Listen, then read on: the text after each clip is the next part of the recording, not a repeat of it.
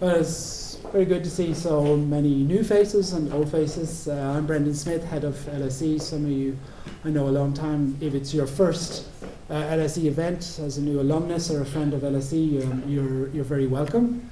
Um, this evening, uh, we have our director, or as we explain to the Chinese, our president uh, of, of LSE, because everyone's a director in China, at least. So we're honoured to have uh, Craig Calhoun uh, with us this evening on his trip to China and to Asia. He was in Hong Kong over the weekend and then in Singapore and arrived in, Be- in a snowy Beijing at 2 a.m. this morning. Um, so he's a little bit tired. Uh, we had meetings at Peking University today at the People's Bank, um, at the Ministry of Health, where LSE is starting a new project. Um, and this evening now we are here with all our distinguished alumni. Um, Craig started at LSE back in September, um, came from New York University, where he was a professor and director of the Institute of Public Knowledge. And he was also the president of the Social Science Research uh, Council in the United States, which would be very similar to CAS, the Chinese Academy of Social Sciences here, here in China. He did his uh, PhD in uh, Oxford, uh, so we will forgive him for that. He's not LSE. Nobody's perfect. Uh, before returning to his distinguished career in, in the United States, and also, indeed, he has been to China many times. Indeed, his first time was in China was in 1980. Uh, so at the very start of the uh, opening up period, and then again in 84, and indeed, he was teaching in China in 1989 in that momentous year. Uh, and indeed, he might have even been with some students on Tiananmen Square, but we will keep that one quiet, uh, just among ourselves.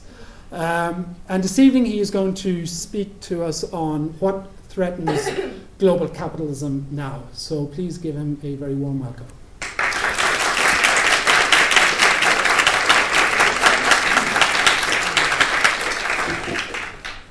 Well, Hello, everyone, and thanks to Brendan for that introduction and for all the work that he does here in China to strengthen the LSE and its profile. Uh, I think you probably all know that we have a range of programs in China. We have joint degrees, we have um, research relationships, we have short courses that are offered, we have annual conference and other sorts of events, including the alumni activities, which keep growing. And because Chinese students are now the largest international student group at the LSE, with almost a thousand Chinese students, we expect the alumni group to keep getting bigger and bigger. So expect to see me coming back on a regular basis to visit with you. The um, alumni activities are an important part of the school. And before starting the, the uh, proper lecture, I want to stress that. This is, the LSE is your school. It will always be your school take care of it, but also give us advice. If you have thoughts of ways in which the LSE can improve, things in the LSE that you want to make sure we never change, I'm told that it's very important that we never change Wright's Bar, and we have no plan of changing Wright's Bar. Um, but if you also have ideas of ways in which returning alumni can be helped uh, as they return to China after degrees or other thoughts, please feel welcome and encouraged to share those thoughts with us. We would like to learn from you and make the LSE work even better for students in the future. My, ch- my task tonight isn't to speak about the LSE, though. However, in the questions, if you want to ask anything about what is happening at the LSE, feel free. What I want to talk about, or assigned to talk about, is what threatens capitalism now. The financial crisis uh, has obviously captured a great deal of news in the West, and there are obviously a variety of changes. Capitalism has been threatened recurrently. You know, it was threatened with the Russian Revolution and the Chinese Revolution. It's been threatened by a number of sorts of direct action challenging it. And it's been threatened by crises internally. But capitalism seems unlikely to collapse next week, or next year, or anytime soon. This, however, doesn't mean that there aren't threats and challenges to the capitalist system. And this is what I want to talk about. Capitalism is at the moment surviving the worst financial and economic crisis since the Great Depression. The crisis has lingered much longer than expected. Already three years ago, people began to speak of recovery, and the question was how rapid would the recovery be in the United States, in Europe, and globally? By now, people have begun to change the language and to talk about the extent to which a very long recession is changing some of the basic institutions, and that's what I want to talk about. This crisis is deep, it's lingering, and it comes on the heels of a damaging era of lopsided financialization and neoliberal weakening of social institutions. It accelerates also a shift of momentum away from the long standing core economies in North America and Europe and towards other parts of the world, including China. The crisis didn't create this shift, but it accelerated it. The shift of momentum, of proportionate energy, if you will, in the global economy, which has moved to some extent from west to east and from north to south in the global affairs. That's not an overnight change. You know, U.S. is not going to go away tomorrow, and uh, the China is not going to be the global hegemonic power tomorrow. But there is an important change underway. I will suggest briefly, it's really been underway since um, uh, for at least 30 or 40 years. But it was brought into the forefront of attention by the crisis and accelerated in many ways the proportionate shifts. So, at the very least, capitalism, as we know it, is likely to be transformed. And arguably, it may only be possible for global capitalist growth to be renewed and extended if it is transformed. Significant changes may be required. To think well about how capitalism may be renewed and whether it may be transformed, we need to recognize, though, that it is not a perfectly self contained system and that the challenges it faces are not only economic. It's a habit, it's actually a product of the capitalist modern era to speak about the economy, the state or politics, society, as though they are completely separate phenomena. You know, we have economics and we have study of government and we have sociology, and they're different disciplines and different subjects. But the world itself doesn't divide up quite so neatly as our academic boundaries. These flow into each other. One of the things I'm sure you all learned at the LSE was about the social context of the economy, the social issues that are influenced by economic life, and the kinds of debates that go on about this. This is something that's very current in China because, in many ways, China's very rapid economic development has outpaced social development, development of certain social institutions, and other sectors in society. So, very rapid economic growth, increase in wealth, has not yet been accompanied by as much renewal and transformation of healthcare, by building new institutions to care for older people in society, um, by finding replacements for the kind of organization that used to be provided by the danwei or local work unit um, in many people's lives. Housing markets have changed, all of this. So there's lots of change. And success in capitalism can produce social challenges just as much as crisis in capitalism. So there are certain kinds of social challenge that come in the UK, for example, where growth is very slow and the economy is really hovering on the edge of a triple dip recession for the third time falling into recession in rapid succession. And there are social consequences to no growth. But there are also social consequences to rapid growth. And partially similar, partly different issues that face other parts of the world. The,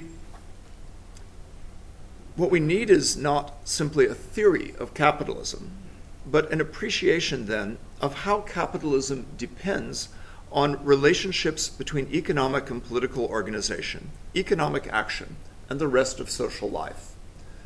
And one of the questions that I will ask implicit in this is to what extent should we think of the rapidly developing economic sectors in China as capitalist or as socialist, but with a partially capitalist side? or as simply capitalism with Chinese characteristics, right? How do we think of this? But the point is not just the name, it's to recognize that a key feature is the interconnections of the different economies globally, and the fact that there is no simple boundary anymore to say, oh, this is a socialist society, completely self contained, this is capitalist, self contained, and the economy doesn't remain self contained.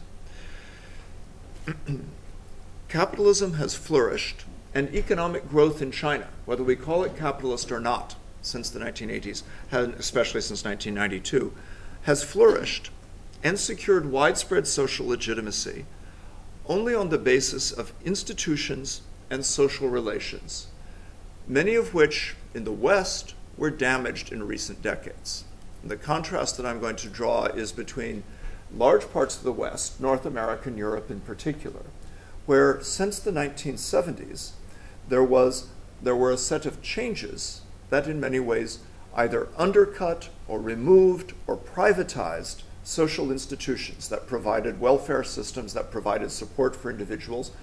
And we can see this even in the LSE where the proportion of funding from the UK government went from the large majority of funding most of the costs of the LSE right to 18% right so a dramatic difference now the LSE thrives but it thrives because it receives a variety of kinds of private support, starting with student fees and continuing to philanthropy.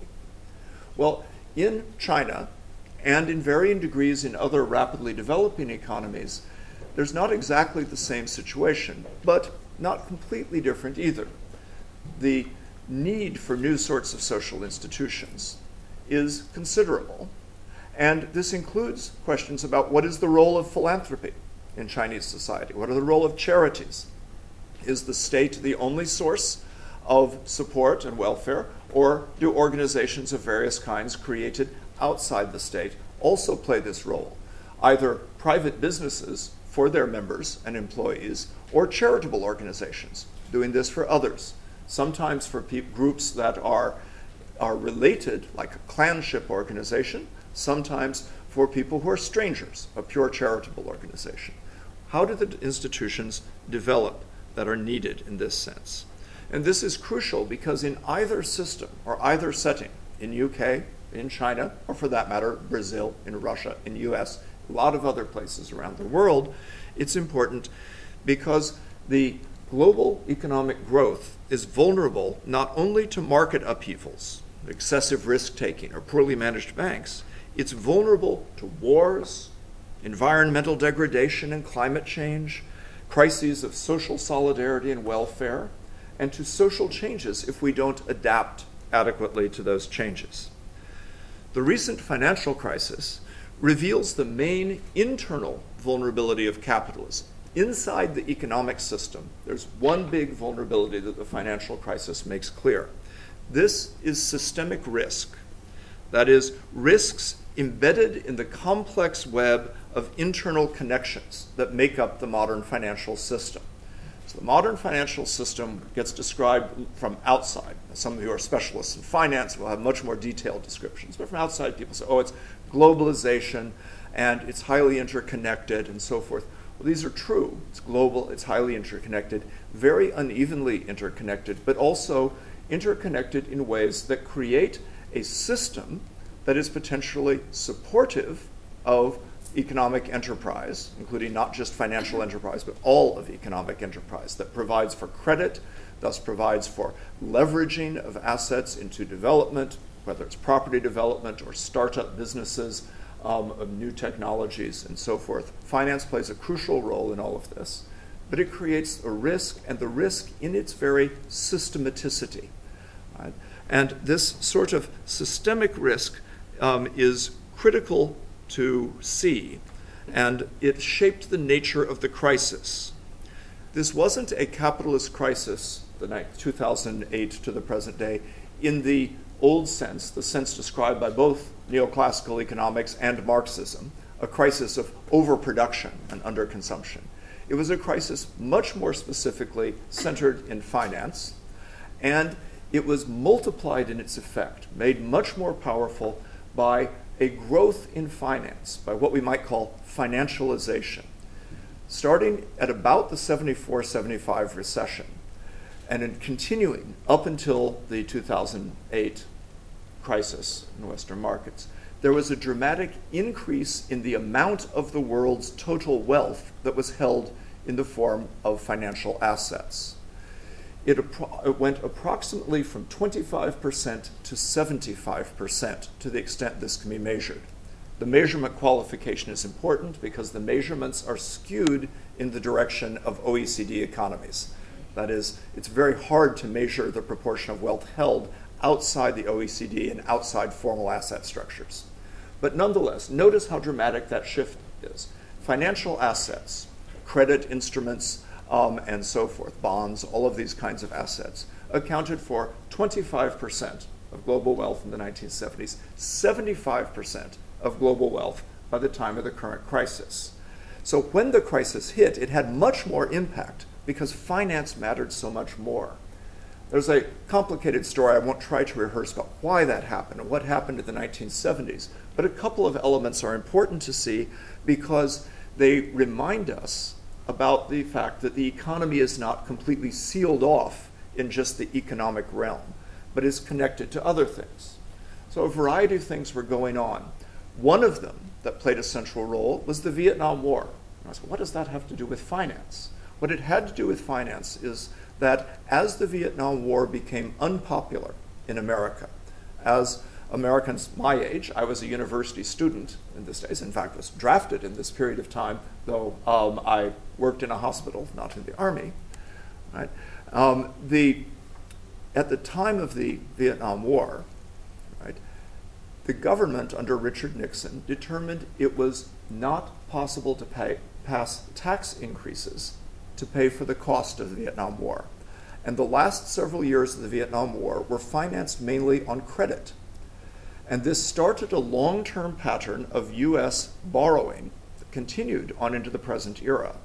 It wasn't yet borrowing from China, but the pattern would continue so that by the late 1980s, this would be a pattern, especially since 1990s, of increased borrowing from China and from developing countries. An unusual credit pattern the richer countries borrowing from the poorer countries.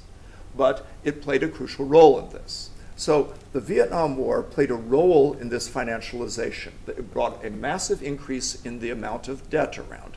The particular debt of the US government that remains a problem, but also the more general phenomenon just of debt in the world.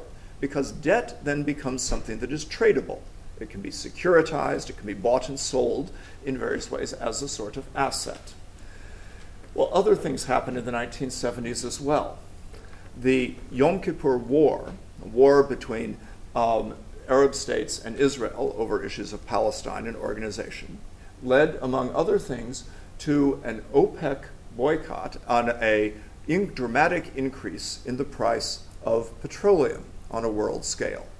And by dramatic, I mean from approximately $3 per barrel to over $100 per barrel, right? Dramatic increase. We get worried now when there's a 10 or 20% increase. Think of that, right?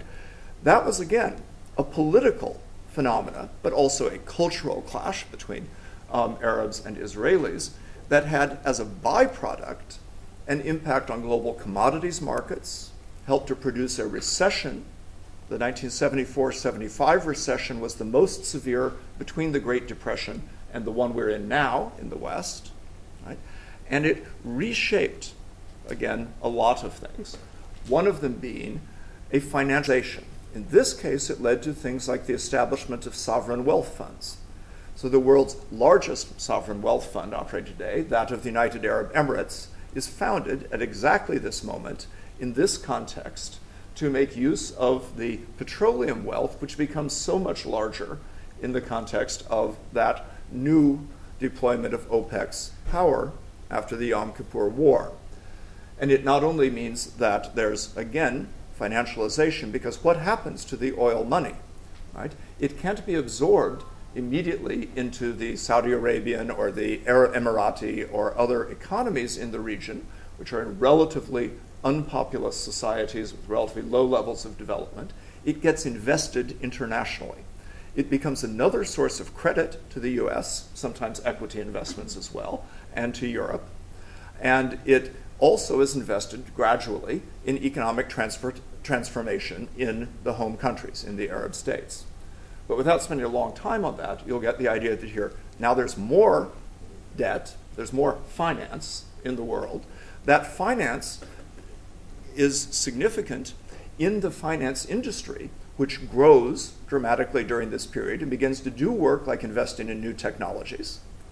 And so some of the inventions, these laptop computers and iPads and iPods and all these sorts of things, are shaped by this global availability of finance that can be directed at these different sorts of investments by smart LSE graduates of the finance department and others.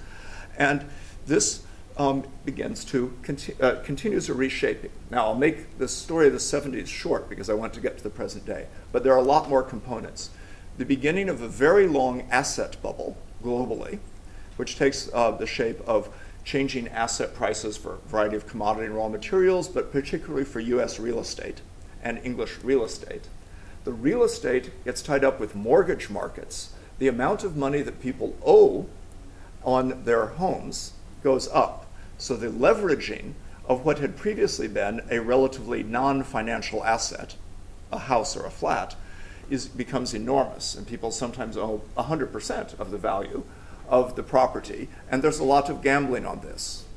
This will not be lost on you as a phenomenon, anyone who lives in Beijing, right? The idea of investors who buy property simply to sell the property, not to live in it. They buy five apartments if they can. The government potentially steps in to regulate and say, no, you can't have so many apartments. It either succeeds or it doesn't succeed in this. There's a highly speculative market. It creates a problem. So that even a slowdown in Chinese growth from 10 or 12% to 5% creates a problem in that market because people have been betting, in effect, on the faster growth. So you would think, oh, 5% growth, this is great. But it's actually a bit more of a problem. Chinese growth fell further below 5%. It's a more serious problem.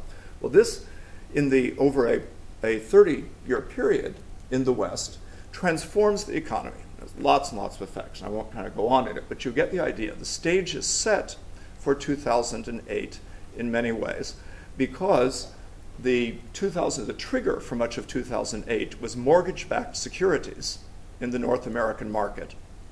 And the continuation, the ripple effect was banks and investment firms, and sometimes hedge funds and others that were over leveraged or were taking excessive risks, but perhaps above all, heavily using a variety of new kinds of financial technology credit default swaps and derivatives and so forth, had become far more interconnected than ever before. So the point that I started with is crucial. The interconnectivity of the financial capitalist system is much greater, much more global. So there is interconnectivity in manufacturing, right? So German auto companies are manufacturing in China and selling globally, and this is interconnected. Finance multiplied the levels of these interconnections and could do it much faster. We had a foretaste of the issues in the 1997 currency crisis in Southeast Asia, and other bubbles burst. But what we had in effect was a very long bubble. You might call it a mega bubble, a boom in the West, huge increases in house prices, huge increases in the cost of universities, huge increases in all kinds of prices which made many people rich, huge increases in the number of millionaires, right? But which was produced largely on paper in financial assets rather than by transformations of output. There's one big exception to that, which also shows some of the role of finance in this, and that is the high tech industries. But the high tech industries are an interesting combination of things. They are produced when finance capital comes to back innovations and new technologies. The innovations and new technologies were not all new, however. They were largely produced by the government, particularly the US government, during the period after World War II, starting in the war, when the US was heavily involved in technology developments in the war, and continuing with healthcare and military spending from the US government doing the basic work in the technology. So the internet grows out of what was called the ARPANET, the Advanced Research Projects Administration Net. The ARPA was part of the Defense Department of the United States. The biggest part of the early communications and information technology revolution was financed by government funding, not intended as an economic investment, but part of a defense expenditure linked to the arms race and the Cold War. Right?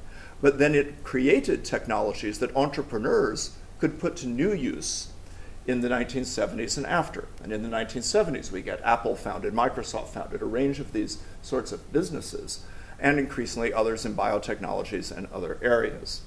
Now, the entrepreneurs are a crucial ingredient, the technology is a crucial ingredient, and the finance, that is, the existence of a lot of money in a form that can be redeployed to back new companies and startups uh, that can take a new public offering to a valuation of $100 million uh, off the bat and so forth. Reshapes this. So we get much of the world that we inhabit, and finance makes possible huge advantages, gains, the new technologies being the preeminent example of this. Right? But there's a vulnerability, and the vulnerability, as I suggested, is in the systemic risk. Over leveraging in a bank doesn't just hurt that bank, it now creates a variety of risks for counterparties. That is, for other people who either put their money in the bank or owe money to the bank or in some relationship with it. Much of the fanciest of the new financial technologies were attempts to minimize or mitigate this risk. They were actually developed, many of the derivative instruments, things like credit default swaps, in order to manage risk. They were all meant to reduce the risk in certain ways. Some of them functioned as insurance, right? Some of them as hedges, and so forth. But the effect was to multiply the interconnections. Now, in 2008 and 2009, when there were crises like the failure of Lehman Brothers and in New York and other precipitating events of this financial crisis, there was a phrase that was often used too big to fail. People would say, oh, the government had to bail out Lehman Brothers, or it didn't bail out Lehman Brothers, it had to bail out other firms. Um, and eventually this continued. Right? At first, Europeans, people they also about those silly Americans, um, this is all about excessive risk taking and bad regulatory management in America. But of course, it spread. And it spread to Europe. And it encountered in Europe a banking system that was extremely vulnerable with problems. The banking system had grown extremely rapidly during this whole era of financialization. And so the banking system was hugely vulnerable. And Britain experienced bank failures. It had to step in and nationalize banks like the Royal Bank of Scotland, which owned by then National Westminster and other banks, was in negotiation of a merger with Santander. There had been this huge consolidation and merger mania, largely driven again by financing, not just by being in the financial industry, but by the leveraged money that went into these firms. So the effect on the European economy was huge, very nearly brought down the euro, and it continues to this day in the news like the bailout of Cyprus, in which you have to ask yourself what's going on with the fact that a bailout of Europe's smallest economy that counts for one half of 1%, not quite one half of 1% of the valuations in the Eurozone, right, could be creating such a crisis as it seems to be doing now. I'll come back to a moment of that. But the main thing I to say is that it wasn't just too big to fail, it was too connected to fail. This was the problem in the economy. It was so connected that when any one firm failed, if you just said, well, look, they made stupid mistakes, let them fail, then it also affected lots and lots and lots of other firms. It affected ordinary people who then became politically upset with their governments, and it affected the governments themselves, which began to run in deficit and have to borrow more money um, in their financial policies.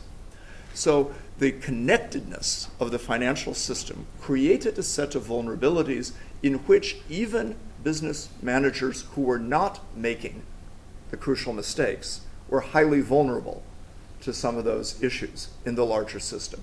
And that remains the case today.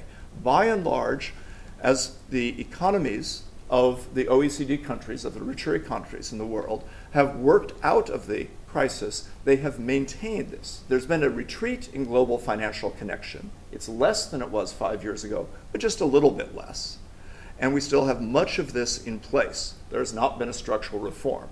At the same time, there's not very much additional financial regulation. One of the other features of this period, when this happened, was that there was a widespread reduction in the amount of financial regulation governing all of this complex system in the West. That was partly because of deregulation under the Thatcher government and afterwards in Britain, under Reagan and afterwards, and especially under Bush in the US. But it was even more because much of the finance moved into new areas that had never been regulated. So the very almost the definition of a hedge fund industry is not what hedging is, it is operating outside of the conventional regulatory and transparency regimes of other kinds of investment structures, outside the rules that apply, for example, to banks. Now, all of this created a vulnerability, created the crisis. This is somewhat different in China, and for that matter, in India and in Brazil and so forth, but they're connected. They don't escape completely. It's connected in interesting ways because it speeds up Chinese development. It's one of the things that brought China's rapid development um, after 1992 was an increase in the availability of credit to business in China, largely done by the Chinese government, which made intentional policies to try to spur economic development. And there are various theories of why it came to this decision. I'm not going to comment on that now, we could take it up in questions. But starting around 1992, there's a much more open credit regime. This is made possible in part by this global financialization and China's role in it, and China's financial assets that it has to be able to deploy at this part, um, at this point. But other things are also crucial. The rise of joint venture companies, which played a pivotal role in the transition in China, although they're in a way less and less important um, as indigenous Chinese companies are more and more important, right, was largely finance based. And the West deindustrialized to a very large extent. This process in which the West moved from 25% finance to 75% finance in the holdings of wealth was also a period in which industrial production was shipped overseas to a large extent from most Western countries. One of the reasons why Germany is in better shape than most other European countries today is that Germany did not cut its industrial production as much as others. The UK, for example, basically um, moved out of manufacturing industry to a large extent, right? Losing by various estimates 50% and upward of its total manufacturing productivity. This has various effects, including um, a relatively large um, uh, problem of generating employment for people who don't have high skills. LSE graduates all get jobs. LSE has the highest average earnings of its graduates of any university in Britain. That's not the problem, right? Where are the LSE graduates going to work? In government or in finance or in law, right? The issue is that there are now many fewer jobs for people who are not university graduates or not elite university graduates in this changed economy. Um, and that the economy is not balanced. The financial downturn hits much harder because the role of finance in the economy and so forth. Okay, now um, the development in China, however, and in Malaysia and in India and in South Korea and in several other economies changes capitalism because now we have a number of new entries into the global markets which are playing bigger and bigger roles. Initially in manufacturing, right, but increasingly in other areas. And increasingly with the financial capacity to effectively buy out some of their early joint venture partners. As, for example, you get the Lenovo takeover of the IBM personal computer business or something. There's a whole series of these kinds of moves. And these, the same effects that are producing the stagnation in the North American and European economies are producing proportionate gains in many other economies in the world. So there's a huge issue here. Now I'm going to leave this behind for the moment, and I've said just frame this by saying the risk didn't go away. Who is benefiting from the booms changed. And so that this is more benefit in China and more benefit in other emerging markets, developing countries. And I think this is a permanent change in capitalism. And one of the things to come back to at the end is to say, well, how does it matter? And I asked at the beginning, what's the system? Do we call economic growth in China that looks a lot like capitalism capitalist, or do we call it socialist, or what?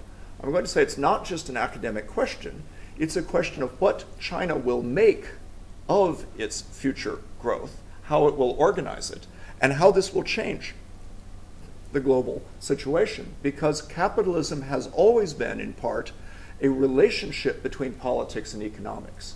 It has never been pure economics except in textbooks. Right? Because the pure economic system is always a sort of abstraction from a messier and more complicated reality in which governments were creating currencies and managing monetary systems, in which governments were securing the internal market and organizing it in relation to an external market with or without protectionist regimes, in which governments were um, stabilizing credit systems, creating bankruptcy laws, and in otherwise always involved. Right?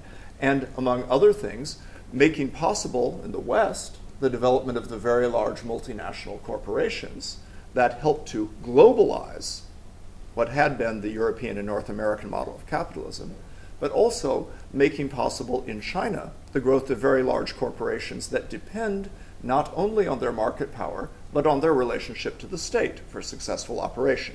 And this is not an exception. It's not as though that's true in China and it's some sort of problem. It was true in the US. Don't think that General Motors or IBM didn't also depend on their relationship to the state. So we have to change a bit of our thinking of that. And what it means is that upheavals and transformations in politics actually matter a lot in economics. And then consider the social context, the question of welfare systems, and whether ordinary people think the growth is legitimate. Do ordinary people think that the rich people that they see have earned their money or just gotten lucky? Or are criminals? And I think they think some mix of this, here and elsewhere. I think that there are resentments of the rich when people don't see how that has been a productive investment for society, whether it has created jobs or just created. There's resentment of corruption. And corruption remains in China a huge issue to be dealt with. And I'm sure it will be one of the new issues, one of the big issues for the new government. Right? Speculation fuels this. When people see lots of rampant speculation, what, they, what it looks like, and I think to some extent is, is an unproductive investment that pays off a lot. It's not an investment that creates jobs or creates new products for people as much as it is um, something that seems to make money out of money without benefiting people on the way. Okay? So there's a question about how the economy is connected to other social institutions in a way that makes it all seem to work for the whole society and generates legitimacy for it. So, with that in mind, let me turn more quickly to my concluding comments and say there are some big, big threats, some of which I haven't even mentioned, and it's significant. I started with the core systemic issues in the economy. I would sum up by saying, by themselves, those will not spell doom for capitalism. Capitalism can recover from those things, but the recoveries often involve government action, as in the New Deal in the United States with the Great Depression, but in various crises since, including the bailouts and the government actions in North America and in Europe that addressed the problems of 2008 2009. So, this doesn't have to spell an end to the fantastic growth that has been brought about by this economic system, but we have to recognize that it always is entwined by politics and ask how that works.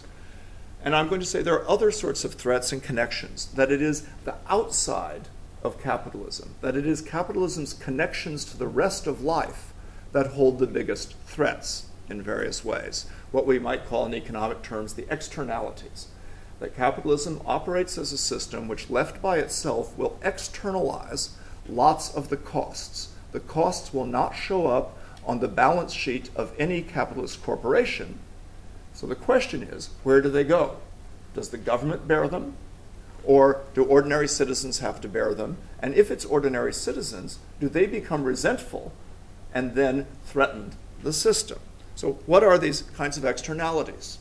Well, today was a beautiful sunny day with a blue sky after the snow. But, you know, I'm told the air quality isn't always this good in Beijing. right? This is an externality, right? This is a product in several levels, not just of capitalism, but of a growth in consumerism in Chinese society, the cars, the high energy use system, um, and of a, so far, a failure to adequately manage this from the government point of view. Now, I'm not proposing any particular policy or intervening into Chinese politics, but I'm just suggesting this is going to be on the agenda now, and the government is going to be pushed to it, right? Because it may volunteer, right, as the premier volunteered in his speech that he's going to deal with this, but he also volunteered, you can hold me accountable if I don't. And that's because there will be Chinese citizens complaining. There are already environmental movements, there are already green movements in China, but there are also just already a lot of people who are annoyed to have to wear purifiers and masks and, and still breathe in the air. Okay? It's an externality to the business of any one company that contributes to this, right? but it's a issue for the larger system.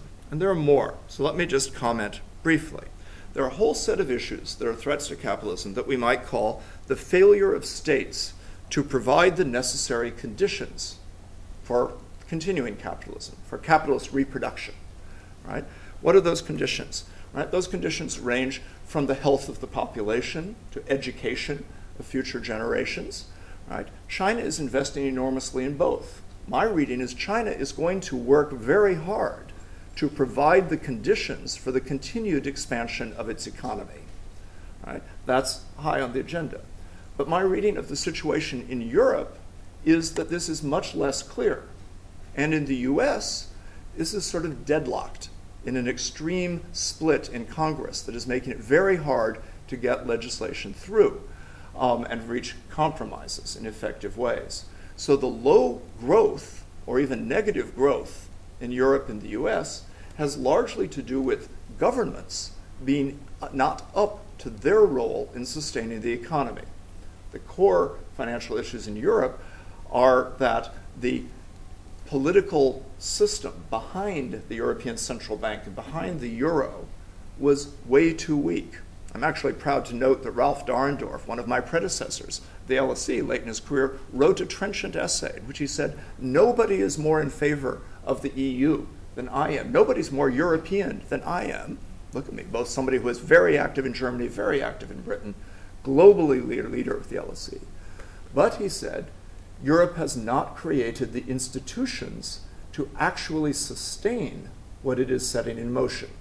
And I think we saw that over the last five years. We saw that the institutions weren't up. It's not whether the euro was a good or bad idea in itself, it's that it required a new set of institutions, and Europe didn't move enough to get these. Well, the US Congress is now an institution that begins to look um, sadly inadequate to the economic tasks that are before it. Short term political debates and sort of ideological divisions stand in the way of needed political actions. We get things like the so called fiscal cliff debates earlier this year about whether the US would um, run into a massive uh, collapse in spending with a failure to get a new spending bill. Um, that actually shouldn't even have been an issue. That wasn't an issue of deep disagreements. That was an issue of, of each side being unwilling to compromise in order to get something sensible done. But it had potentially huge impacts. So I think we face a risk if states fail. And what that means is we have to look at um, states, governments, politics as much more centrally connected to the economic future um, than we often do. It means for the West that we have to stop looking at Asian economies and say, isn't it strange? In China, in Korea, in these other countries, the state seems to play a very large role. And sometimes they say it's not even really capitalism. What we have to notice states have been crucial in the West. The state is intrinsic to this. What we have to ask is what are the good policies for the state? What should the state be doing? Is it doing that? And we have to recognize the dangers of high state involvement. That some kinds of state involvements will be economically problematic, even calamitous, that states aren't good at picking champions in certain sorts of things, and that it increases the risk of corruption. Right? So it's not that this is all good, it's that it's inevitable and necessary. Another kind of risk we might call informalization, where states don't provide effectively and the economies, the private market economies, don't provide effectively, how do people live? Right? Well, there's another side to corruption. The corruption that we get upset about is when a general is using his power and influence to basically siphon money off from the economy in various kinds of illegitimate deals. We don't think that it's the same thing when everybody in the society is just using guanxi to get through life. But they're not totally unrelated because they're both dysfunctions of this larger system. And we have systems in which people's only way of surviving is an informal sector in the economy. Right? So there's a big informal sector and a small informal sector. Let me take it away from the Chinese example. How are people surviving in Barcelona or in Lisbon during this financial crisis with um, unemployment rates of young people that are 30, 40, 50 percent? with an absence of credit, with um, huge collapses in the economy. They're, sur- they're surviving by informal systems of mutual trade. In many cases, they've even created local currencies that are not official state currencies to measure debt relations. Right? There's a huge informal sector of this kind in the world. It's historically been associated with developing countries. The word, the phrase informal sector, was invented by an economic anthropologist studying Ghana in the 1970s. Right? And the way in which countries with low economic development managed to keep things going. But now, the biggest growth of this kind of informal sector is in Europe and North America. In the previous core rich capitalist countries, for the parts of the society that have been somewhat left out of the benefits of the market system and that the government isn't taking care of as much because of the destruction of the welfare state. That's the small scale version.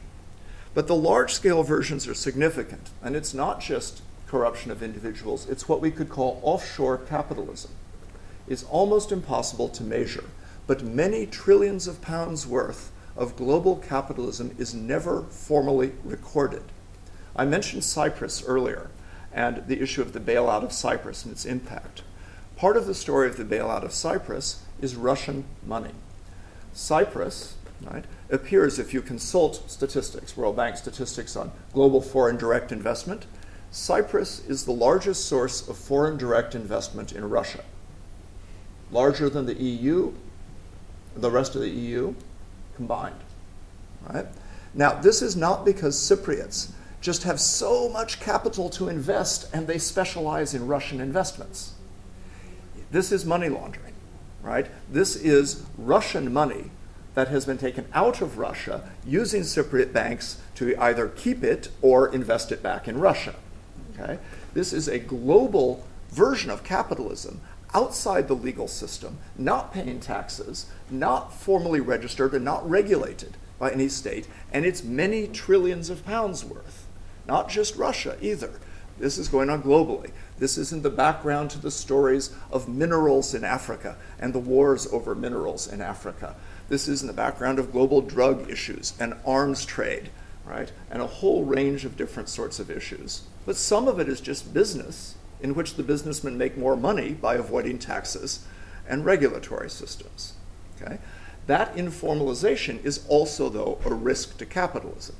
Right? This money right, can threaten states, and topple the system. One of the reasons this informalization is going on is the failure to rebuild the damaged social institutions in the West or new institutions elsewhere. The small scale corruption in China is an adaptation to the absence of formal systems and formal institutions that would handle all the necessary things. In the West, it's a response to the decline of many of the formal institutions that used to do a better job handling all of these sorts of basic human needs, caring for people. Care economies are a big part of this. So there's a threat from, the, from having weak social institutions, either not building new ones enough in China to take care of people, right, or losing the ones in the West. And that's linked to a feature of this whole era of financialization, which is radically increased inequality. That's a slightly different story in every country. In China, of course, it has to do with the dismantling of part of the institutional structure of an older Chinese economy. But inequality grew dramatically. The gap between the richest and the poorest, right, just grew enormously. But it grew enormously in the US, and it grew enormously in Britain. It grew enormously everywhere that experienced this, and it almost always grows faster in an era of financialization. That financialization allows an almost indefinite accumulation of assets, right? They don't spoil or deteriorate in the same way that material, physical assets do. Physical assets tend to get recycled much more um, in the economy in various ways. They get turned into jobs for people, um, in workers, maintenance, whatever. Okay?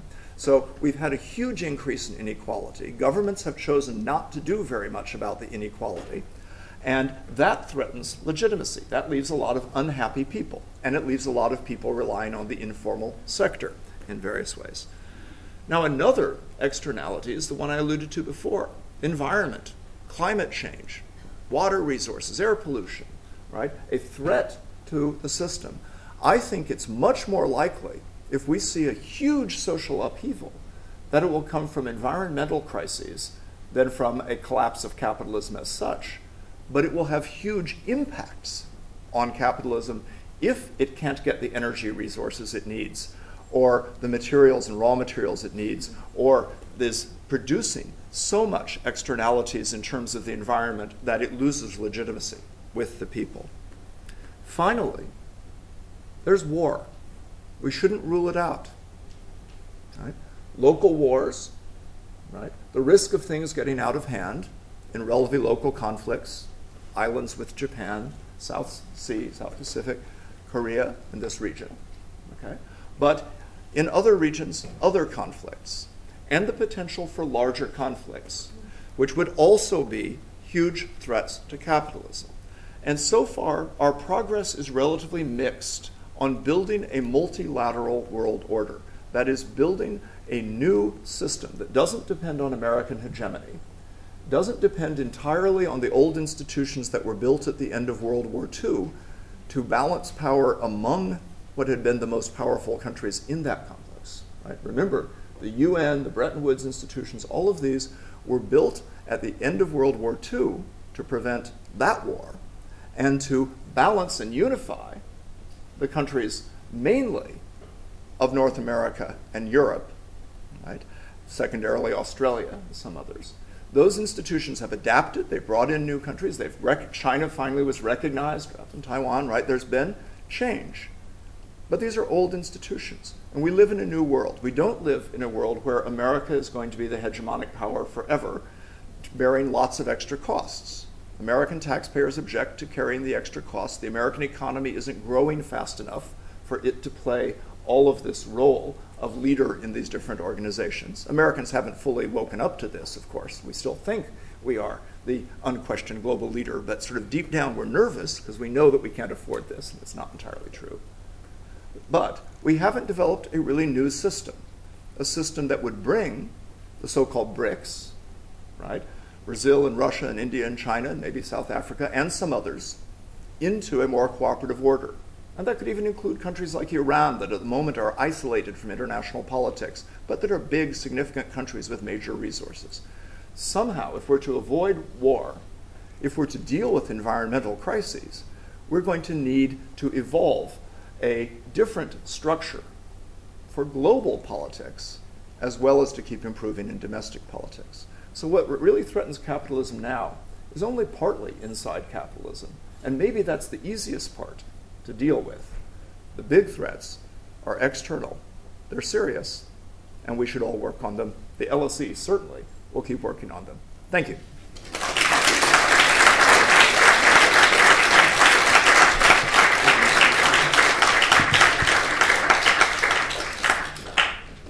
I would be happy to take questions or hear comments or, or even contradictions. Because it's the LSE, there should always be somebody who contradicts the speaker.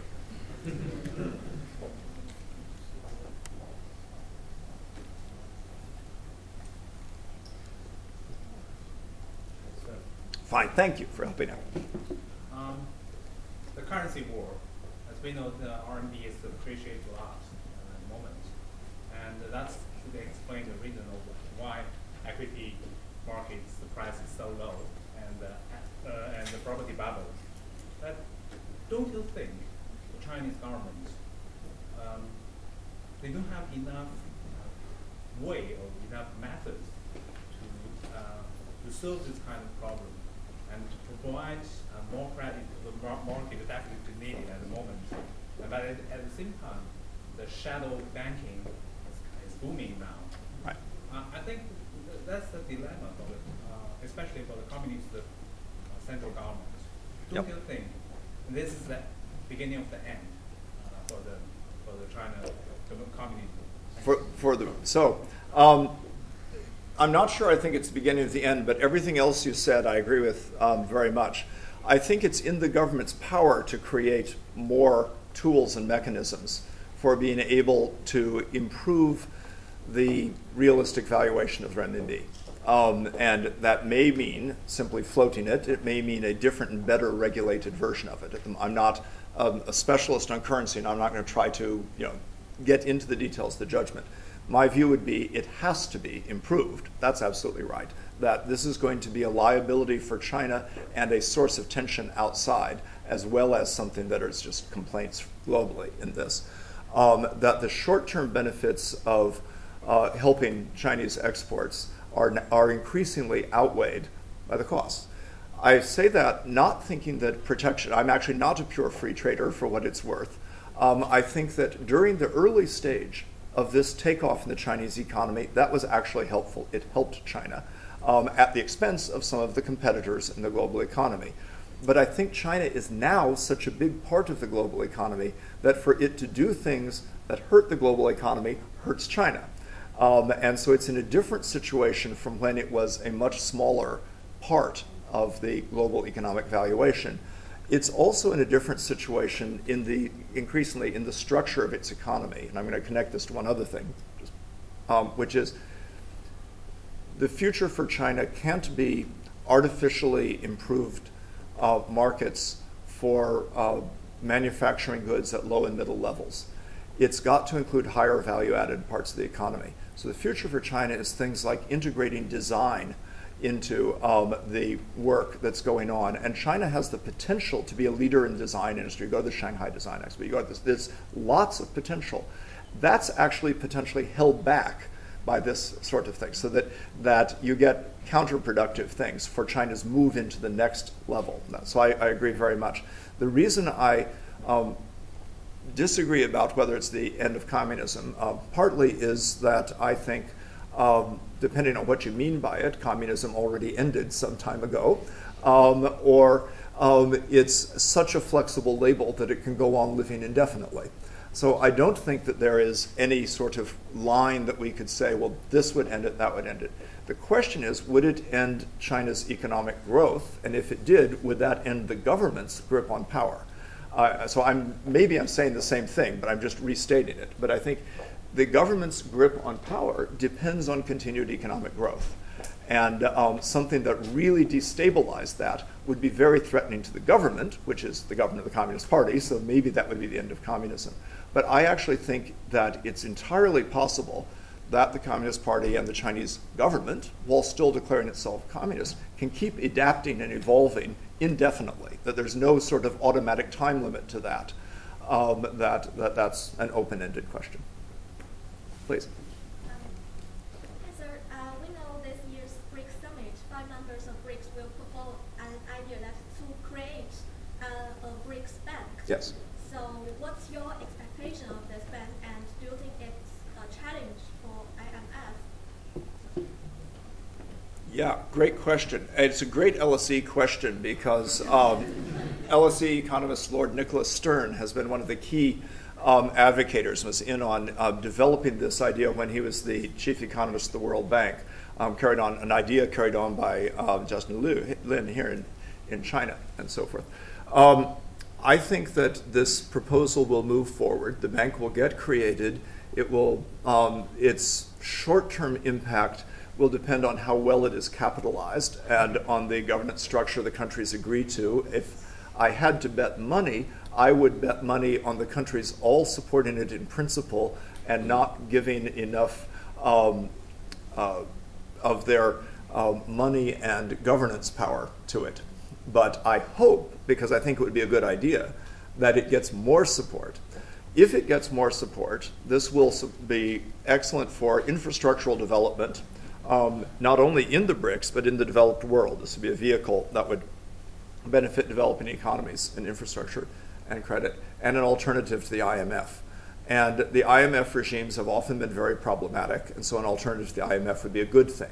It could be a sort of peaceful cooperative alternative, or it could be a threat to the IMF. I think it will more likely just be one additional source, um, and not it will not doom the IMF, but that remains to be seen how it takes off. But it's a very important idea, and I'm somewhat surprised that it hasn't gotten wider attention and more press, that it hasn't really been taken up as a popular idea, that it's been discussed among finance ministers, um, and uh, it needs to be seen as, as an important issue for these countries. Thank you. Yeah. Yes, yeah, please.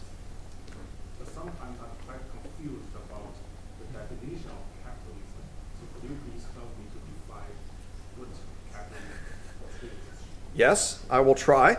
Um, but you should know that there is no single agreed upon definition. If there were, a lot of economists would be out of jobs because we depend on there being arguments to keep us going about everything. But um, I, I, will try. So let me, let me try to be sort of brief about it. One thing first, it's not. It's not just markets. It's not just market economies. There have been markets throughout history. There are lots of kinds of markets. Capitalism is something more specific. So Adam Smith famously said it's a human propensity to truck and barter, right? That we all trade with each other, and that's true. But what we mean by capitalism is rather a particular historical kind of economy that developed mainly in the last 450 years and had roots especially in um, Europe, um, including in the Renaissance city states um, and trading networks that existed then, and then continued through the development of the Dutch Empire, the Brit- uh, British um, capitalism, then American capitalism, but at the same time spread throughout the world, partly by just trade and partly by colonialism. So, what distinguished capitalism? What made it different for this period of time from just saying there were capitalists, right? Because there have always been people who accumulated some wealth and invested that wealth. That's not what was new, though it became much more dominant. But what created the modern capitalism was first that there were markets with so many people in them that no single actor could control them. Right? So a change in markets, larger scale markets in which no one actor could exert monopoly, no group could exert oligopoly control. So, you know, a Medici could exert such disproportionate influence in Florence in the Renaissance that that wasn't a capitalist market, it was dominated. Um, and in many cases, a state or a few elites in a society could exert such disproportionate influence. So, markets that no single actor could control.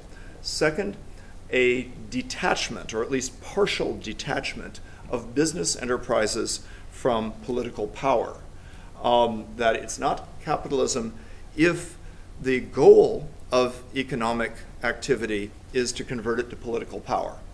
So, for example, the Ottoman Empire, and for that matter, part the Chinese Empire at certain points past, had lots of enterprise, right, in this sort of um, Jinxian eras of China's history. There's a lot of commercial enterprise. It tended to get very quickly converted into political power, into other kinds of assets, rather than staying capitalist in a way.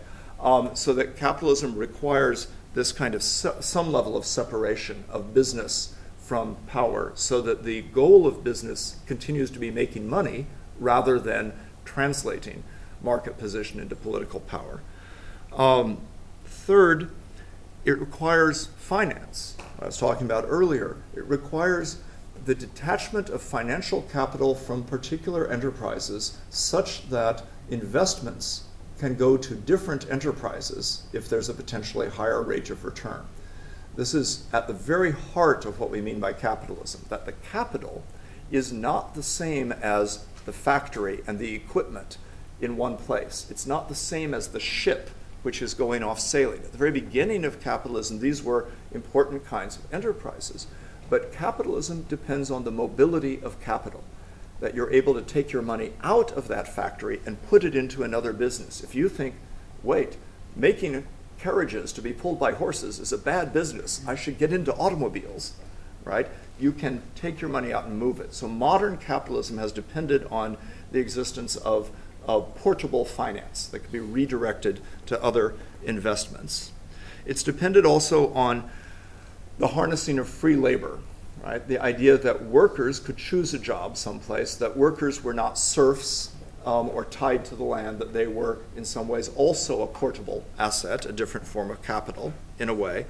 Um, and finally, it depends on uh, states uh, taking on certain economic responsibilities, like providing monetary systems that make possible some of the rest of this. Now, the central thing in that, that I would say makes the capitalism, is a productive system. It's got to be producing something. And it's got to be based on the ability to move capital from one business to another as an investment um, so that you can make different things. You can make money in different ways.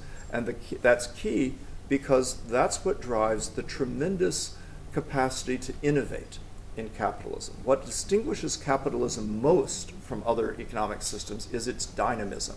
It's a growth machine. It has various downsides. It increases inequality, it does other things that are problems sometimes. But it's great at producing growth, it's great at dynamism. And it's great at that because it's good at redirecting resources from older and declining industries to newer and advancing industries, from older and declining countries to newer and advancing countries, or countries that are newly advancing. I wouldn't actually say China's a new country. The, um, right, the, the, this ability, which is linked to what the economist Joseph Schumpeter called creative destruction. Capitalism is always destroying something. You never get the new without the destruction of the old. That horse and buggy business had to be destroyed when the car business emerged. Right? The um, emergence of um, new communications media on the internet has an impact on old print media. Right? That, that capitalism always works in that way. It redirects investments from some businesses to others. So it has to be possible to move your money, and it has to be possible to do it without the state completely controlling it right, for political reasons. The state can't say, oh no, we won't let you move your money because if you take your money um, out of Yunnan um, and put it in Guangzhou, that will be terrible for Yunnan and there will be unemployment and there will be problems for us, right? Capitalism is the detachable quality of the capital, that it can go to other investments. And that's both the strength and one of the vulnerabilities. Yeah, the yellow sweater.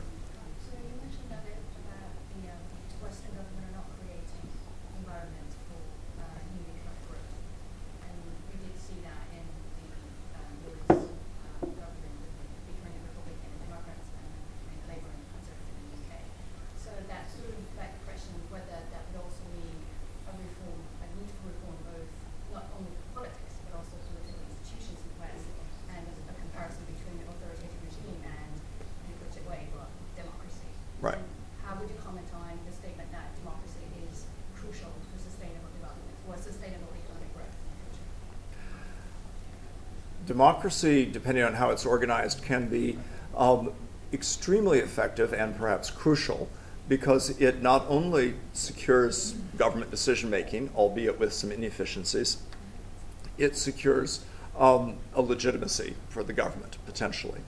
But when that doesn't happen, right, when the democratic institutions don't work well and the legitimacy gets undermined, you get the inefficiencies without the major long term benefit in terms of, of more widespread popular legitimacy. So, to give a short answer, happy more people a chance, I don't think that there is any necessary or essential relationship between democracy and capitalism. I think that has been a relationship that has existed much of the time in the last hundred years, but there's no essential relationship. You could have capitalism without democracy. Um, and therefore, I would not say that democracy is essential for long term economic growth. I think that it is valuable and important for many things, but that is not a crucial, that's not a requirement. So, so you say people find legitimacy of the government mainly in the economic gain rather than in their own rights or their representation? Do I think people evaluate the government just in terms of economic gains rather than in terms of other things like rights and so forth? Sometimes. I think that's dangerous because I think when citizens are led to judging in economic terms entirely, first off, they often misjudge what is in their economic interest. But secondly, they tend to judge very short term economic gains. Um, what will happen in the next six months or one year, or this, what's happening right now, um, what would make me better off at the next election. And I think that that is a tendency um, to that sort of short term economic evaluation. I think it's pushed by recession and crisis. When people are better off, they have more ability to um, focus in other ways though that doesn't have to happen. And so I think that the uh, current situation is one in which there is a very widespread judging of governments by short term economic indicators as represented in the media. And that this is fairly dangerous um, because it, it is not conducive to making good long term economic policy, let alone to the protection of other kinds of citizen rights or um, popular participation in government or other kinds of goods. But I do think that that's happening. I'm speaking primarily about the West when I say that, but in fact, I think this is a bigger issue elsewhere. I think China has also um, succumbed to a lot of short term self interested economic thinking on the part of many citizens. I think that's also true in India. I don't think it's unique to the Western situation. Yeah, in the back.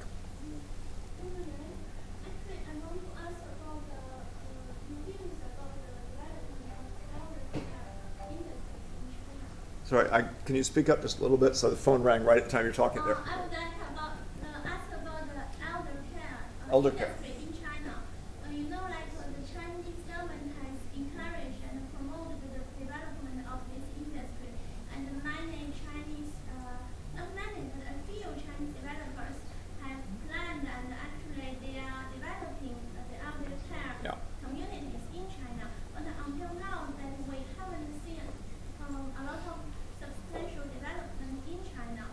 Um, what is your opinion of it, and how can we really improve the development as uh, elder people in China they do do need elder care services and Yep. facilities? Also, how can we bring uh, elder people to uh, both uh, mentally and commercially uh, accept the uh, elder care services? Good. Really great question. This is a huge issue for China, as for many other countries around the world. Um, and to its credit, the Chinese government is recognizing that this is a big issue and working on it. I don't have a perfect answer for exactly how to get uh, the adoption of better elder care uh, institutions in China. I do think it's crucial, and I would point out that it's connected to lots of other things. It's connected to the position of women and the number of women um, in China and the issue of, of sex selection at birth and so forth. I still remember in 1984 when I was here, there were posters up all around saying, Girls are wonderful to have, right? that girls will take care of you when you get old, so you shouldn't always prefer a son. But all of the research that's been done suggested these posters were not completely persuasive. Um, and uh, that there's an issue, and it will become an issue. So, as people age, as the people who age um, include participants in the um, changed economy who have more capital, they will. One possibility is a more or less consumer driven approach to that, which would be more similar to something like the US. That is, an approach in which people buy elder care for themselves, they buy into elder um, apartment buildings or something like that, senior buildings. So you can think one option is there are enough older people with money that they can buy the care, classic market solution. The other option is some kind of state provision or charitable provision. And remember, I said at the beginning that a very interesting question for the future of China is whether China will develop large scale philanthropy and charitable institutions, whether wealthy people in China will give some significant part of their wealth to providing for the larger social good or will only use it for themselves. And I think we don't know that yet. So far, it doesn't look really good, but there are a few signs of hope. And so there are plenty of signs of billionaires who don't have very much interest in helping other people, but there are charities, there are philanthropies, and there's a growing number and a growing interest. Um, just today I learned about a, a program at Renda um, for uh, the study and uh, training of people for work in philanthropic and charitable centers and so forth. So I think this is growing.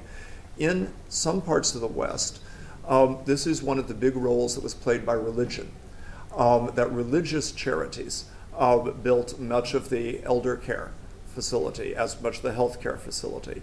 I'm not predicting that will be the solution in China, but it was through private charity, in that case religious, and, and that's another possibility. The final choice, though, is straight state provision, and it would require a very large scale of state action. And, um, and it's a real question. There are lots of compromise positions, like bonds, um, like an increasing use of bonds. And indeed, the uh, PBC could issue bonds as it's beginning to look at environmental solutions. The Chinese state looks at environmental problems in cities. It doesn't just say, we have to go do everything. Increasingly, it says, we can help finance a green economy by other kinds of mechanisms. And the same thing could go for elder care. Make it worthwhile, create some guarantees and supports for entrepreneurs to build and run the housing. So all those are possibilities.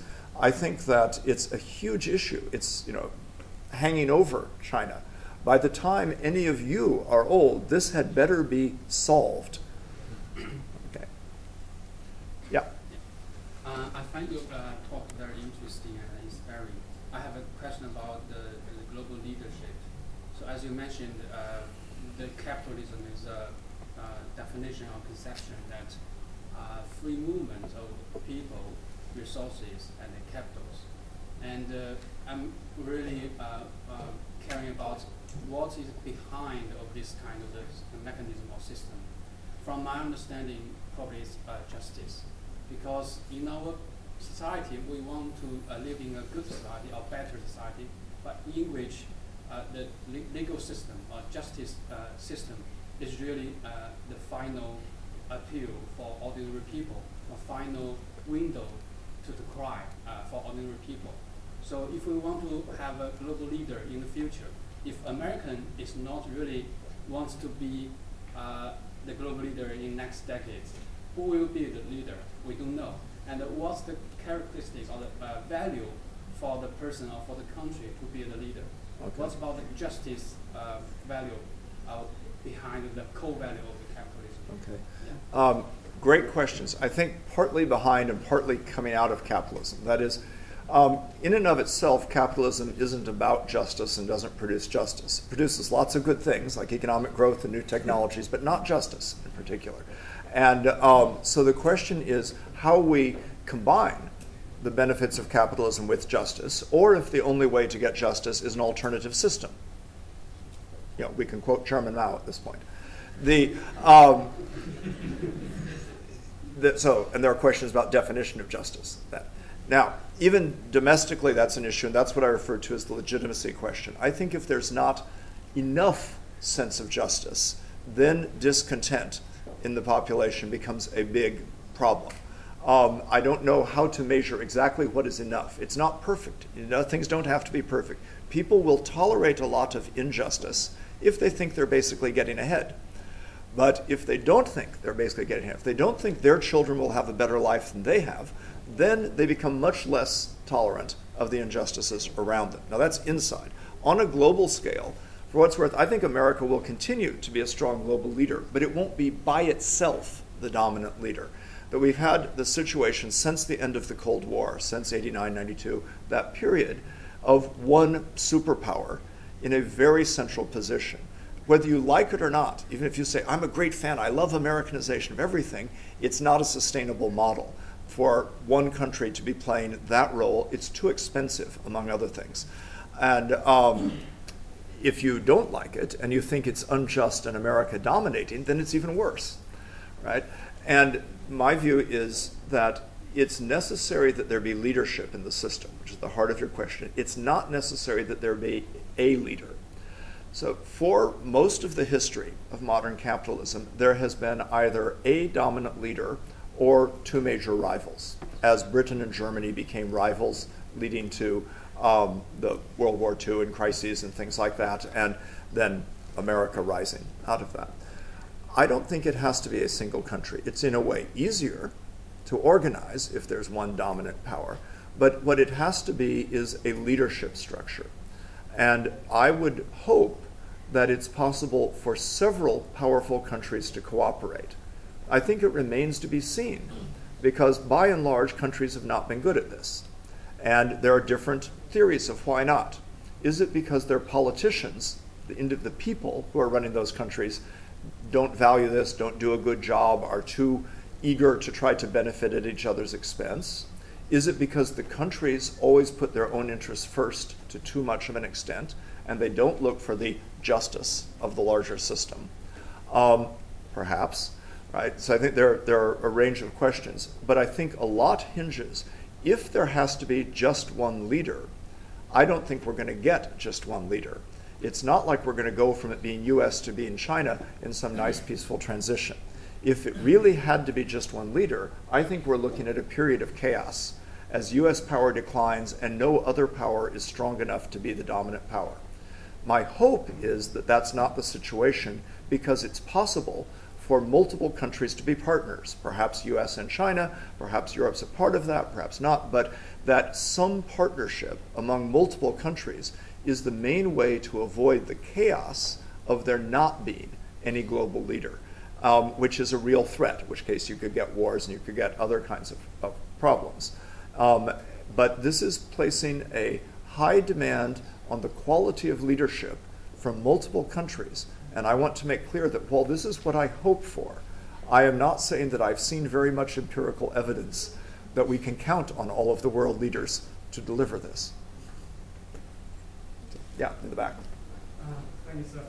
Uh, when you talked about the, you know, the new financial influences in the emerging markets so I immediately think of uh, the you know, Chinese uh, state-owned companies and enterprises. I think it's quite interesting, yet a little bit worrisome to see that you know such dramatic um, you know aggregation of financial and political power in such a short time as many com uh, companies are stretching their uh, you know legs to yeah. other continents. Yeah, Huawei or something like yeah. this. Yeah.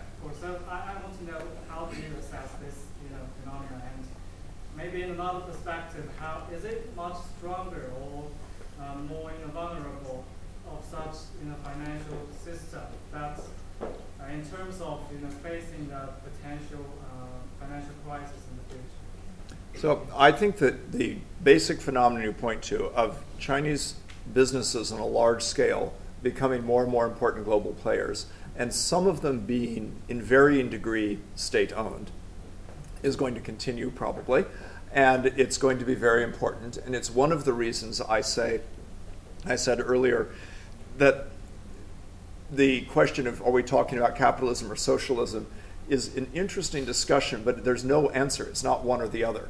That I think there are going to be mixtures. So, is a firm that is controlled um, largely but not entirely by the Chinese state, that doesn't operate as a ministry, but operates as a business, but where major investment comes from the state, socialist, capitalist, what? It's a kind of capitalism, but the question is will it be run with state investments primarily on economic principles? Or will it be you know, to basically do its work as a capitalist um, in the markets? Or will it be run directly for political power? And you've seen both kinds. You've seen both kinds in China. You've seen both kinds with the PLA. The PLA owns a lot of businesses, and it has behaved at different points in each way. It has used the businesses to advance power, essentially, and it's used the businesses simply to make money as investments and run them the same way that any other investors might have wanted them to make the maximum amount of profit. And so I don't know the answer, and I don't think anyone really knows the answer of how autonomous state owned companies can become if they operate more or less as capitalist businesses on this larger global scale. What I would say is that state connected businesses certainly do. And I, what I tried to point to very briefly in talking is that there's an illusion about the West, which was that there was a complete division between politics and markets. and that all of the Western companies were just pure market, independent of government. Said, well, you know, the uh, East India Company, hard to see it as perfectly independent of the British government, absolutely a pioneering firm, was the government in much of India at one time. Um, you know, complicated. And there are other examples of this in the West. Lots of the early international firms in the West had significant state links and sometimes were um, partially state owned um, or largely state owned. So that it's, the West doesn't tell us that there was a model in, before in which this never happened. Now, it's probably happening more in China than it ever did in the West. And so it could change things. It could create a different kind of capitalism on a global scale, which, is, which state capitalism is much more central. State capitalism was important to the Soviet Union in many ways and some of the East European socialist countries. That is, they, states owned businesses that they ran as capitalist businesses to a fairly large extent. Um, the economies didn't do terribly well, but, um, but there were models of this. So I think that it's entirely possible. It was actually also important to the Third Reich, to Germany, um, uh, going into World War uh, II, that there were lots of businesses that were closely interwoven with the state, some of them more successful than the socialist examples. So it can happen. I think it probably is part of the future mix. So my best guess would be it will come. And my best guess is that most of the people internationally those businesses are dealing with, say in Africa, um, aren't very worried about it. Um, that, that's not a big liability for those businesses as international players. And of course, it's an advantage in some ways. Yeah. Yes, um, I'm actually uh, uh, uh, a learner as well as a PhD holder of the LSE. And I got the information that there are only 59 for scholarships for all the PhD, PhD can, candidates this year. And uh, only a small portion can get them. So my question is, is it possible for the LSE to increase the funding opportunities for students? Yes. And the best way to do that is by philanthropy. so, no accident I talked about. But seriously, scholarship funds um, for the, from the LSE come from really two sources, right? The money paid by other students or gifts from private donors. These are the only two places the scholarship funds come from. Now, the, sometimes private donors are foundations or something like this, or and sometimes um, governments sponsor people, but that's not a scholarship from the LSE. That's the government sponsoring people here, as as for example, there are people now sponsored by organizations. But as far as scholarships are concerned, uh, the uh, the, there are slightly more for PRC than for India, I can tell you. We just working to increase this. But the, um, the issue is an important one. I'm worried if the LSE students are not the best and the brightest, but the best and the brightest with rich parents. I think that the, the LSE deserves having the students be um, those who are the most talented, the most motivated, who will take the most advantage of an LSE education and put that knowledge to good work. That's how we should choose students, and we do, right? But then the question um, of how many of them um, can have scholarships depends on how well we do motivating some people who have some wealth to support the availability of scholarships for others. That may include people who benefited a lot in their careers from their LSE education and would like to make an opportunity for somebody else. And this is why it matters to the LSE in Old England what sorts of traditions develop in China as a newly emerging country of wealth. Because whether there are institutions, I mean, LSE is not the only one that would benefit. It will matter for elder care, it will matter for other things. But it will really matter whether there are philanthropic traditions. Yeah. Please, go ahead. Oh, okay, sorry about uh, I think this is also a question uh, related to, uh, to the last one. Um, uh, I'm interested to know your, uh, your, your opinion on the future of the undergraduate education of LSE and uh, whether, you know, as a professor that in the U.S. would bring some merits of the U.S. education system to the LSE and how much resources would you actually allocate to, to you know undergraduates in LSE. Right. I'm asking this because um, I'm, I'm a 2000, class of 2008 undergraduate myself and went on to um, Yale University in the U.S. to obtain master. Uh, comparing my experiences at both schools, and, uh, uh, you know, at least personally, I think there's a lot more to do, you know, for the LSE side to catch up with its uh, I agree. US rivals. I think that um, there's lots to this. So, uh, the first thing is that the LSE has had debates about how committed it was to undergraduate education. Sometimes, that, oh, should we be all postgraduate? Should that be our overwhelming emphasis? What should we do? My view is that we need to have undergraduate education. That that should be half of what we do, and um, and should be important. And in fact, we're slightly increasing the number of undergraduates um, this year. Um, just on a, a, we're planning to increase just uh, by um, one to three hundred each year for the next three years uh, or four years. Re- that takes resources, and the resources have to come from somewhere. So the same thing goes on. Do they come from students paying fees? Do they come from the government? Do they come from private donors? Or do they come from some kinds of business contracts or other sorts of things? There are not only so many places resources come from. The LSE doesn't have resources of its own, it gets them from these different sources. And um, so, what we can do to improve the undergraduate teaching, the undergraduate opportunities outside of class, um, is dependent on that. My goal would be to do that. That has partly about resources and it's partly about the way we work. My own view is, on average, actually, um, the elite British undergraduate schools like the LSE do a better job of teaching in the core disciplines. Um, the very best Americans, Yale, for example, the very best of the institutions, um, have a huge amount of resources that they put into um, some other approaches. The American system is much better on flexibility. The British system is much better on in depth instruction in one field. The American system is better on, if you will, sort of professionalization. The British system is better on uh, a kind of intellectuality of the conversation that goes on. Um, so they each have advantages.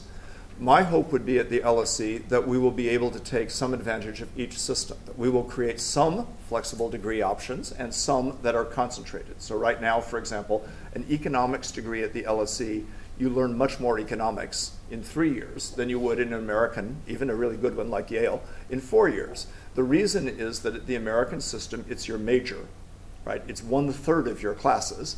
Now, what you get is a lot more breadth. You get much broader education from the American system. You don't get as much in depth. It makes it more important to go on and do a master's or something else.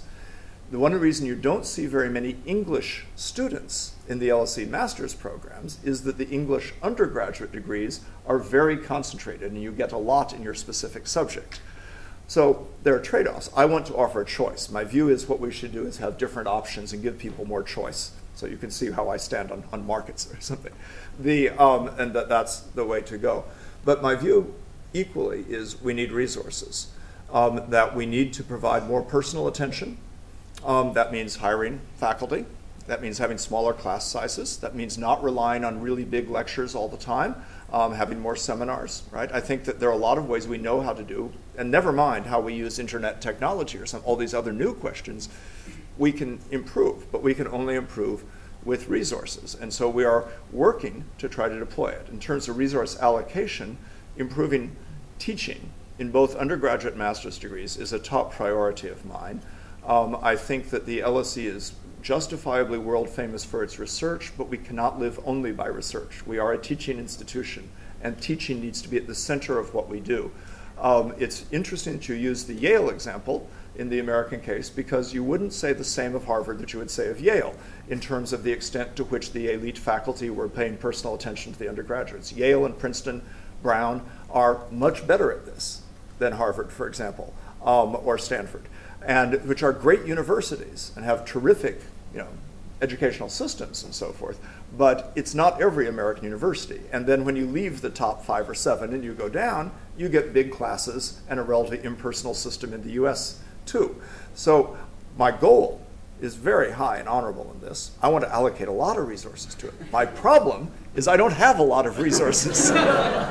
and so the solution is not only good intentions, but a serious effort to try to increase the resources that come to the LSE in each of the different ways possible. Yeah, in the back. Thank you, Mr. Director. And uh, I major in the public management economics and I see. Good, then you can solve this problem. Thank you for your excellent presentation. I hope we can have more such lectures in China. Um, I have an academic question about your presentation, your topic about capitalism. You mentioned that the crisis in capitalism should be attributed to the failure of the state to build up or create the conditions to boost the economy. Um, I didn't quite understand uh, what you refer to you know, by mentioning by using the word conditions. Well, you know, there is when I was in LSE, I, I learned a very popular concept about uh, public management and public management, which stressed the, the decentralization of the government and uh, the user flexibility. So I just want to ask a question about how can we balance the, the role of the market and the government in the economy?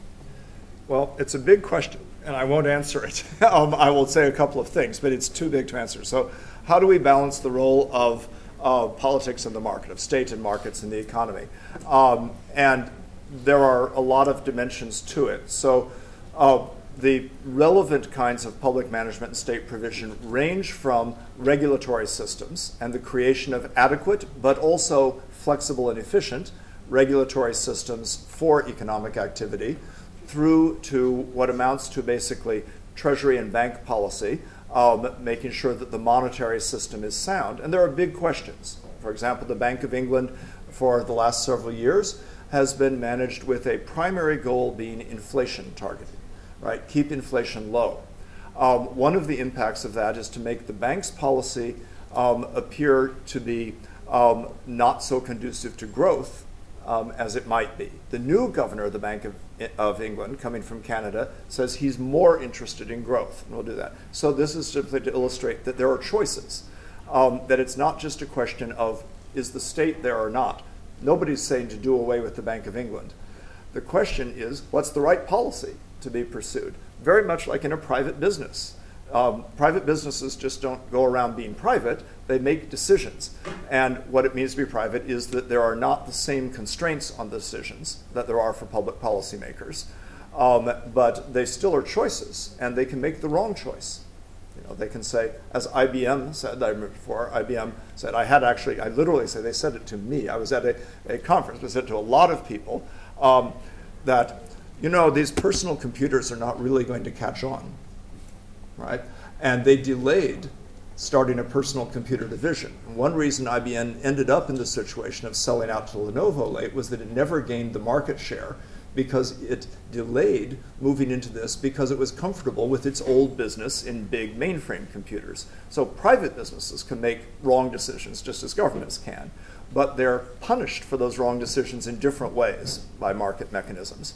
So I think that, that that's the kind of thing I have in mind, but we could go on to other things. Investing in infrastructure. Some of the most important ways in which the Chinese state is involved in economic advancement of China is infrastructure, right? transportation infrastructure, um, the water resources, waste management for cities, um, a whole series of infrastructural investments, right? which are either direct government investments or are government contracts to private investors with varying degrees of government financing and so forth. So that kind of thing makes a difference. And in Britain, too, there are questions. There are major public investments um, at different times. And the nature of those public investments is not just counter-cyclical. It's not just a Keynesian question, oh, do you come in when the economy's bad and try to boost it?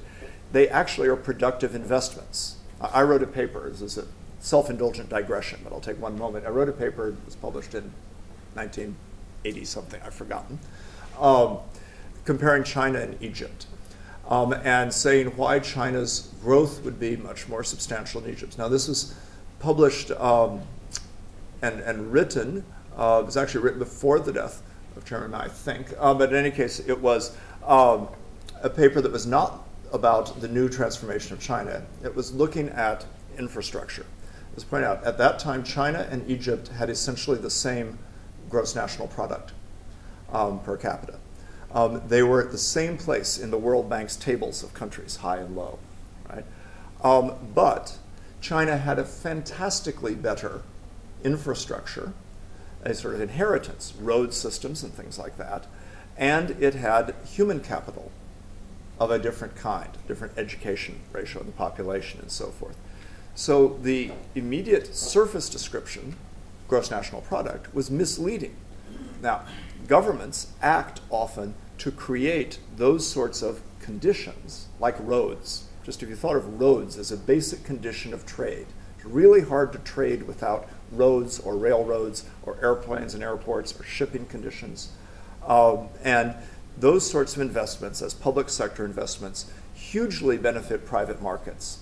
And they shape private markets, and they shape where trade will take place. Where in China the government has invested in rebuilding the airports right, has an impact on trade and investment in those cities. So that sort of thing I have in mind too. Sort of thing we might add, my predecessor Howard Davies, whom some of you will have known, um, is working on as he chairs a royal commission to look at the um, potential for expanding airport service in London. A major liability for London as one of the centers of global finance and a number of other kinds of global trade is inadequate infrastructure for airports. Yeah. Well, I'd like to know what would you say about the temporary phenomenon of threats to capitalism? I believe that everybody is busy trying to figure out how to regulate banks and how to increase the austerity uh, in financial markets, but there hasn't been any major and significant international breakthrough in terms of cooperation, how to change, how to remodel, how to rethink capitalism. There has been a lot of media talk about it, Yeah. uh, but there hasn't, has, nothing has really changed. And when the crisis finishes, I believe everybody's going to forget about threats to, to the system.